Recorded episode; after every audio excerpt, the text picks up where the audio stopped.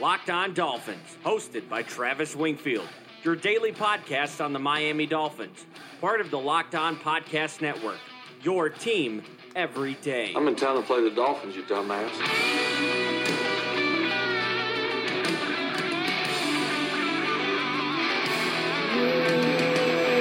What is up, Dolph fans, and welcome into the Friday, February the 7th edition of the Locked On Dolphins podcast. I am your host, Travis Wingfield, and for one more day, I am here to bring you your daily dose of Miami Dolphins football. And on today's show, as you probably saw on Twitter, this is our last ride together, at least on this platform, so we'll make a slight departure from our normal show and relive the glow up, as it were. So, for the last time, I kindly invite each and every one of you to subscribe to the podcast on Apple Podcasts. Leave the show a rating, leave the show a review, give me a follow on Twitter. It's at Wingfield NFL, voted the number one follow on Dolphins Twitter by Dolphins Twitter. Check out the show at Locked On Fins, and of course, LockedOnDolphins.com. Our team of writers have been tremendous for the last several years. And with that, let's go ahead and jump in to our final podcast. That's another. So I mentioned a slight departure off the top of the show. We are not going to get into the mailbag or any Dolphin specific topics today, except for this one. Xavier Howard had his charges dropped that were brought against him by his fiance. Now the league can still investigate and issue a punishment, so we'll see what comes from that. Typically, this results in a couple of game suspension, so Howard not off the hook yet, but he will not face any criminal charges. Okay, you guys ready for this? I wrote up a big, long speech, I suppose, to put out here on the podcast because there are many people to thank. And there is another gig in the football industry, and it will be covering the Miami Dolphins. So don't fret, you'll still have the person in charge of Locked On Dolphins. It just won't be on this platform anymore. So stay tuned for that. But I wanted to just kind of go over my career to this point and what these certain moments and the big landmark moments, and just kind of describe to you guys how it got to be to this point because where Locked On Dolphins was when I started and where it came to be now, it was going to take a lot to get me to leave Locked On Dolphins, and that's what's happened. So let's just go back to when it all started. I was 16 years old when I first decided to write for a blog, and I want to say it was called The Finsider, but I don't think it was that Finsider, but maybe it was. Either way, I recall my first story I ever wrote on the Miami Dolphins, and it was back at a time when running backs were really more about one guy, one workhorse that carried the load for the entire team, and the Dolphins had gotten Ricky Williams back in addition to the second overall pick in the draft, Ronnie Brown. And my first article I ever wrote was titled, Are Two Backs Better Than One? Like, I can't tell you any other article I wrote for that site or even like the Perfectville site, but I can remember that article because I spent weeks poring over that, making sure my grammar was good, which it definitely was not because I was 16 years old. But I'll never forget that first opportunity and how like over the moon, overjoyed I was by seeing my name in the byline at 16 years old. And now here we are, 16 years later, at age 32, and things have come a long way. In between that time, I started plenty of my own blogs, my own websites. I had one called Touchdowns and Breakdowns. What a horrible name that was. That was about sports gambling or football gambling, I should say, to thirdand10.com, which was really my baby before the Locked On Dolphins podcast. But that came after I left the Welcome to Perfectville brand, and that was the one that really sparked the idea, or resparked, I should say, a career in sports writing was with those guys at Perfectville, Sam Marcoux and Chris Colin, two of my longtime buddies. Had a chance to meet Sam at the 2016 Seahawks game. Still haven't met Chris. Hope that I will one day, maybe at Zach Thomas's Hall of Fame induction. Let's put that on the notebook, or on the calendar rather, there, Chris. But Sam started off that podcast and also wanted to add a blog portion, so he asked me to do it. And since I'm a full blown psychopath with serial killer tendencies when it comes to my passion and dedication for this Dolphins football team, I was flooding those guys with four or five articles a week, probably even overstepped my bounds saying, hey, you guys should talk about this on the podcast because I was so intrigued by the idea of football podcast, and that was the first podcast, even before the Joe Rogan experience, that I had ever listened to. So finally, in the middle of that, I had the idea to start my own sister podcast and recruited Kevin Dern as my co host for the Finalysis podcast. And I think that's still on Apple Podcast if you guys want to go back and listen. But let me warn you, we absolutely sucked. We were horrible at first. Like, so, so bad, unlistenable, trying to put sound drops in and never having the timing right, having just awkward conversational skills where it was like, yeah, I agree. And there's like no good transitions or segues, bad audio. But we did get better as time went along, even though we only did like 25 episodes or so, or so once a week, sometimes twice a week. We developed a skill set and a relationship there. And Kevin and I now text almost every single day. And Kevin will always tell you that I was the only person to blame for the success of Locked On Dolphins, but really, Kevin was the original guy that was right there with me alongside. So, Kevin, the most thanks to you, my friend. We were ride or die buddies for the longest time, message board buddies, and I can't wait to go to more Dolphins games with you and hang out more. We finally had our first meetup back in December for the Bengals game, had a great time. Can't wait to do that again. But after the Finalysis podcast came to an end, I built out the website Third and 10, where I looked at every single quarterback rep from 2016. And this was kind of the birth of, I guess, Wingfield NFL because the entire the premise of the website was because one, I wanted to get more knowledge about quarterback play. And I remember watching those games on tape, and after watching all 16 games, the idea you get about the team when you do that, it's like almost like osmosis in a way. Like I had a good idea about those teams, and my quarterback predictions really grew from that because when you go ahead and evaluate every snap with some kind of idea about what you're looking at, then you can really develop that knowledge. It's there's no shortcuts in this industry, and that's the thing that I really learned from that project was looking at every single rep and judging those guys against each other, and that was such an investment. I had about a thousand dollars sunk into that investment to build the website, about three months worth of work. And the first day it launched, we had over 5,000, or I, it was it was just me, like Quentin Tarantino says, I did it. We had 5,000 page views on that first day, but we never came close to getting back to that, so it didn't really work out in that way. But what it did do, in addition to me and Kev getting better on the podcast, was it got us noticed by David Locke. And that's when David Locke reached out to me via a tweet that I put about starting a new podcast with Kevin. And Locke reached out to me in a tweet individually and said, Would you be interested in another podcast? Go ahead and DM me. So I did. We exchanged phone numbers and he asked me what my project was about and i told him you know an analysis on the miami dolphins from x's and o's standpoint and he thought that sounded great even though that's not really the locked on platform and kev at the time was working a full-time job and couldn't commit to a full-time podcast and i'll forever be grateful to him for allowing me to pursue this on my own and I'll never forget that phone call from Locke at first, man. I was it, at my gym, and it was a gorgeous Pacific Northwest day out here. I went out to the parking lot to talk to him so he didn't have to hear grunting and weights dropping. And I'll never forget him saying, quote, I won't be able to pay for you to quit your job, but I'll buy you a nice weekend getaway one time per year. To me, that was everything. Getting paid to do a Dolphins podcast? Are you kidding me? And I was thrilled when that first check for $18.27 arrived in my mailbox. That was the moment I realized that my growth potential was entirely up to me and how hard I worked. And when you're putting in that 24 7 grind, it's important to stay on top of your mental health. And that's why I want to talk to you guys not about a physical fitness app, but the other side of the game that's just as important. I'm talking about mental fitness. Calm, the number one app for sleep and meditation, has teamed up with LeBron James to help you train your mind. LeBron and Calm know that your mind is like any other muscle in the body, and Calm can help you train your brain so you sleep better, have less stress, and perform at your very best. For LeBron James, sleep is an important part of his mental fitness routine. He says, Getting good sleep and finding time to rest is one of the most valuable things I can do for my body and mind. And if you head to calm.com slash locked on, you'll get 40% off a Calm premium membership. With Calm, you have access to the nature scenes LeBron loves, like rain on leaves, ocean waves crashing, and so much more.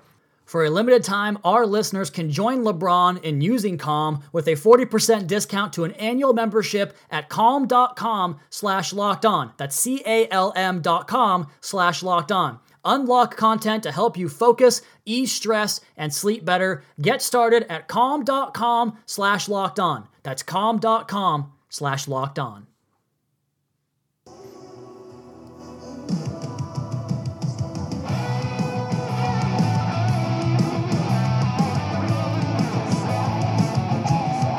On the topic of thanks, I'd have to say thank you to Coheed for sponsoring the podcast with their music. And I know a lot of you guys are newer listeners to the podcast because not everybody was back with me when I only did like 37 downloads an episode. I know who you are, in all seriousness. I remember back to those days when I was just trying to get my name out there, and I'll never forget my first like big interaction or what's the word I'm looking for? Confrontation that I had, and it was with a Dolphins player and with a guy who right now might be the Dolphins' best player, DeVante Parker. And you guys know I wasn't a big fan of his pretty much up until this season when he balled out and just proved me wrong in every which way imaginable. But I'll never forget that first tweet. I had like 300 followers at the time, and I said something about DeVante with a picture he took at the beach with his shirt off, and he was looking a little bit extra around the waist. And I said, man, a football player that can't keep himself in shape, I'll be surprised if DeVante's here in X amount of years. And DeVante replied to that, which he should have, and said, what, I'm supposed to have an eight pack? F off somewhere. And that was the extent of that tweet. And then a bunch of Dolphins fans piled on and called me a nobody, saying this dude has no idea what he's talking about. And a bunch of fans out here trying to make their statement or make their point. And it was always interesting to me. And that was a, a learning moment for me because I didn't want that kind of smoke. I was being a little a little bit of a butthead, and I learned that lesson the slow and the hard way because I would do it by trying to correct some of the big time guys, some of the beat writers, some of the national writers, which I later learned was so stupid to do because it never accomplishes anything for anybody. And if you're trying to make it in this industry, crapping on the guys that are ahead of you that have the jobs in the industry is the worst way to do it. So well, I went back to the same game plan of working, working, and working some more. At first, I was working a real job at a restoration company, and things weren't going well there to say the least. I'll leave the details out on that. But eventually, we parted ways, and I dove even deeper into the podcast. And then just a couple months later, I got a new job as a staffing agency manager but my mind was always on Locked On Dolphins. I had one singular focus in my mind. I would spend my lunch breaks breaking down all 22, writing articles, putting together my show notes, and if we're being honest, I was writing articles after lunch during the dead part of the day too. And one of the worst moments of my life, really, was when I surprisingly found out that I was let go from that job. Came out of nowhere, no notice, just like three or four months after I had taken the job. They changed management at the regional level, and the new regional manager put her daughter in my position and just threw me out into the cold. And that was a defining moment in my life. And for me and my wife, nice rhyme, she obviously didn't want me to work for $50 a month at a paycheck, which is about what it was at that time after the first few months on the podcast. And certainly I didn't want that either, but I also didn't want to go back into a dead end job pushing paper where I knew I would hate my life for 40 hours a week. So I spent every waking moment I could learning about the finer points of the game, producing Dolphins content on all platforms, and trying to provide the fans with a different perspective than the ones they had gotten from The Beat or even the other podcast out there. I wanted to be the voice of the Dolphins, the voice of the Dolphins fan. That was always, always my goal because this team, from the time I could pretty much walk, consumed my thoughts. And I'll admit at first, I was a bigger baseball fan in the 90s because one, baseball was popular in the 90s, I think more so than the NFL. And two, I grew up in the Pacific Northwest when the Mariners were king in the 90s with Ken Griffey Jr., Randy Johnson, Alex Rodriguez, Jay Buhner, Edgar Martinez. They broke the home run record in baseball in 1997 when only the only thing anybody cared about was home runs. So I was a baseball nut. Every single night, I would watch the Mariners and imitate Griffey's little wiggle in the left handed batter's box when he hit. So I was a bigger Mariners fan at first. But then as time went along, I started to really get attached to football, and it was the Miami Dolphins because they were always on Monday Night Football, seemed like every single week, and they were the one team outside of the Seahawks who were terrible that I could watch on almost a weekly basis. And Dan Marino did not hurt either, and neither did Lamar Smith, Kareem Abdul Jabbar before before him, and then Ricky Williams. And that was when I was all in on the Dolphins. So early, it wasn't my first love, but it was my last love. And I had the whiteboard in my room from the age like 12 on. I remember when the Dolphins made the playoffs in that 99 season, drawing up the bracket and predicting the games and going to my mom and saying, Mom, look, the Dolphins are going to win the Super Bowl. I, I found out how they're going to win the Super Bowl. And like that's just been who I've always been. Like I'll be in the car with my wife now and I'll say, Hey, write this down. Here's an idea for the podcast. It's always on my mind. And I think the way it consumed my mind constantly is something that you kind of have to have to do a daily podcast because you guys know this. In July, I was stretching for content, just basically going back to old old school games or previewing or going back to previous year's film. It's tough to do unless it's all you care about and all you think about. And that was me. So I spent all that time trying to get smarter about the game, smarter about this team. And there were so many disappointments along the way. Like I was in the running for an assistant job alongside Andy Benoit of Sports Illustrated, where he had us charting certain plays or looking for tendencies on these play charts that he created. And I got to the finals, but didn't get it. And I was gut wrenched when that happened. I was actually at a Washington State Cougars, go Cougs, practice that day. And I found out that I didn't get it. And like, I didn't want to watch football anymore because I was kicked in the nuts. I made to drive home three hours that night. And it was a very sad, quiet car ride. I also was about to replace Antoine Staley at the Dolphins wire, and I thought that job was mine, but then they went in another direction, and that one was really hard to stomach because I felt like I was getting very close to actually being attached to the Dolphins and getting those credentials on a weekly basis, and maybe could move to South Florida because of that job. They then hired Kyle Crabbs, who does a great job with that website, so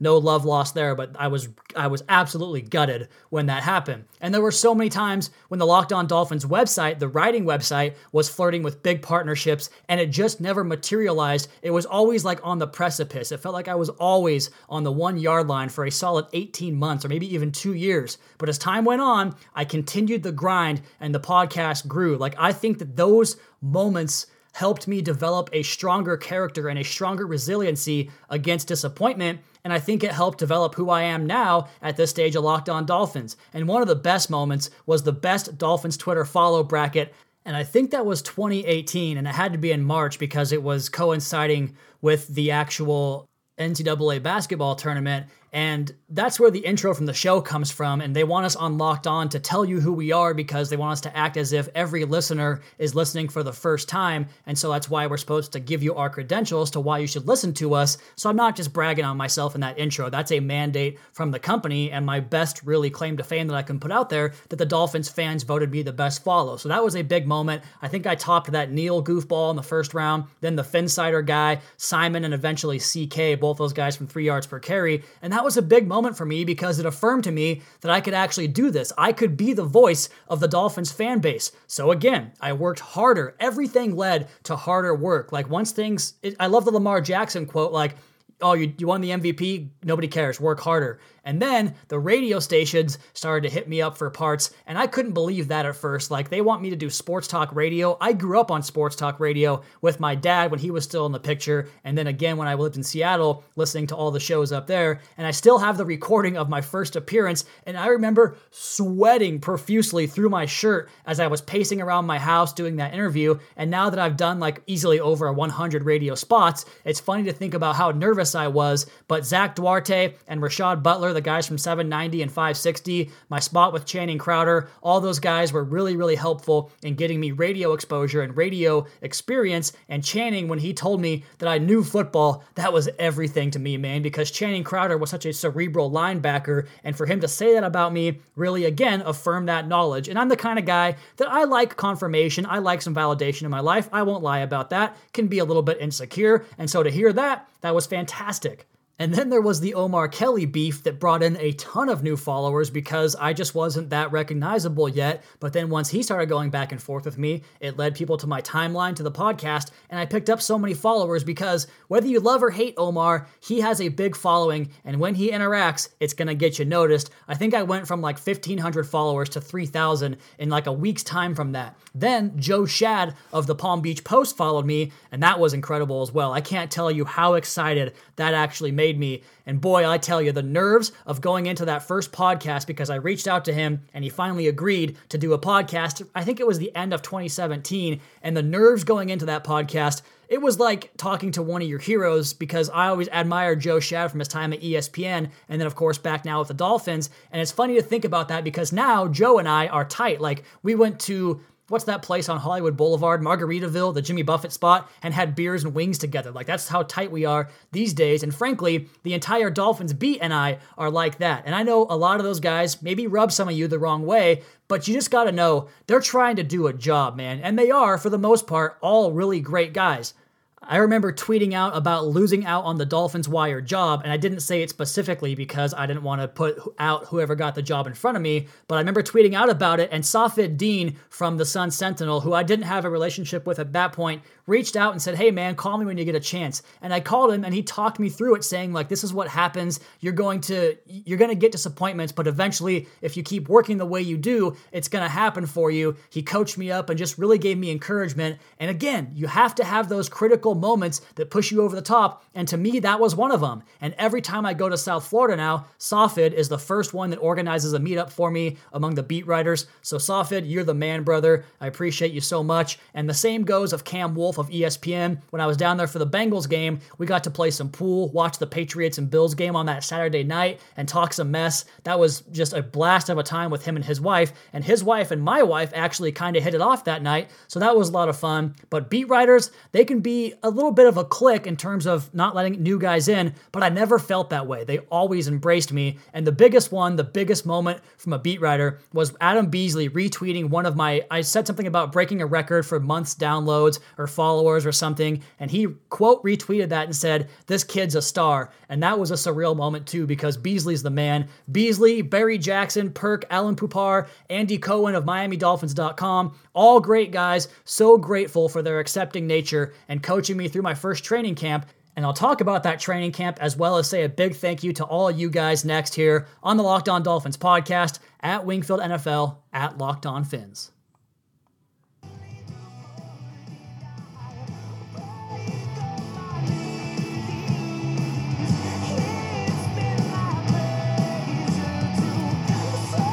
The Joe Schad interview was certainly stressful, but another big one that was equally stressful was a couple summers ago, I think it was the summer of 2018, was interviewing Jeff Darlington, and he gave me his ESPN email address, and I reached out to him, and he was more than happy, more than gracious to come on the podcast. And again, another huge moment was such a great sport and a great interview, and I would give him my pre-show notes. And he's like, "Nah, let's just go ahead and do it, man. Let's just chat like buddies," and we did, and it felt that way instantly. He praised my skill set off air after we recorded, and again, how special was that to see one of the guys that I idolize most in this industry tell me that I was doing a good job? It meant everything to me. Then I later ran into Jeff at the press box at Hard Rock Stadium at the Miami Miracle game, and he said, quote, it's about time they got you credentialed, end quote. That made my entire day. So just these guys have been so helpful and supportive of guy of you know bringing me up into the industry and one day i hope i can do the same for some aspiring journalists as well and of course a huge shout out to the guy that got me into the press box scott stone of the miami dolphins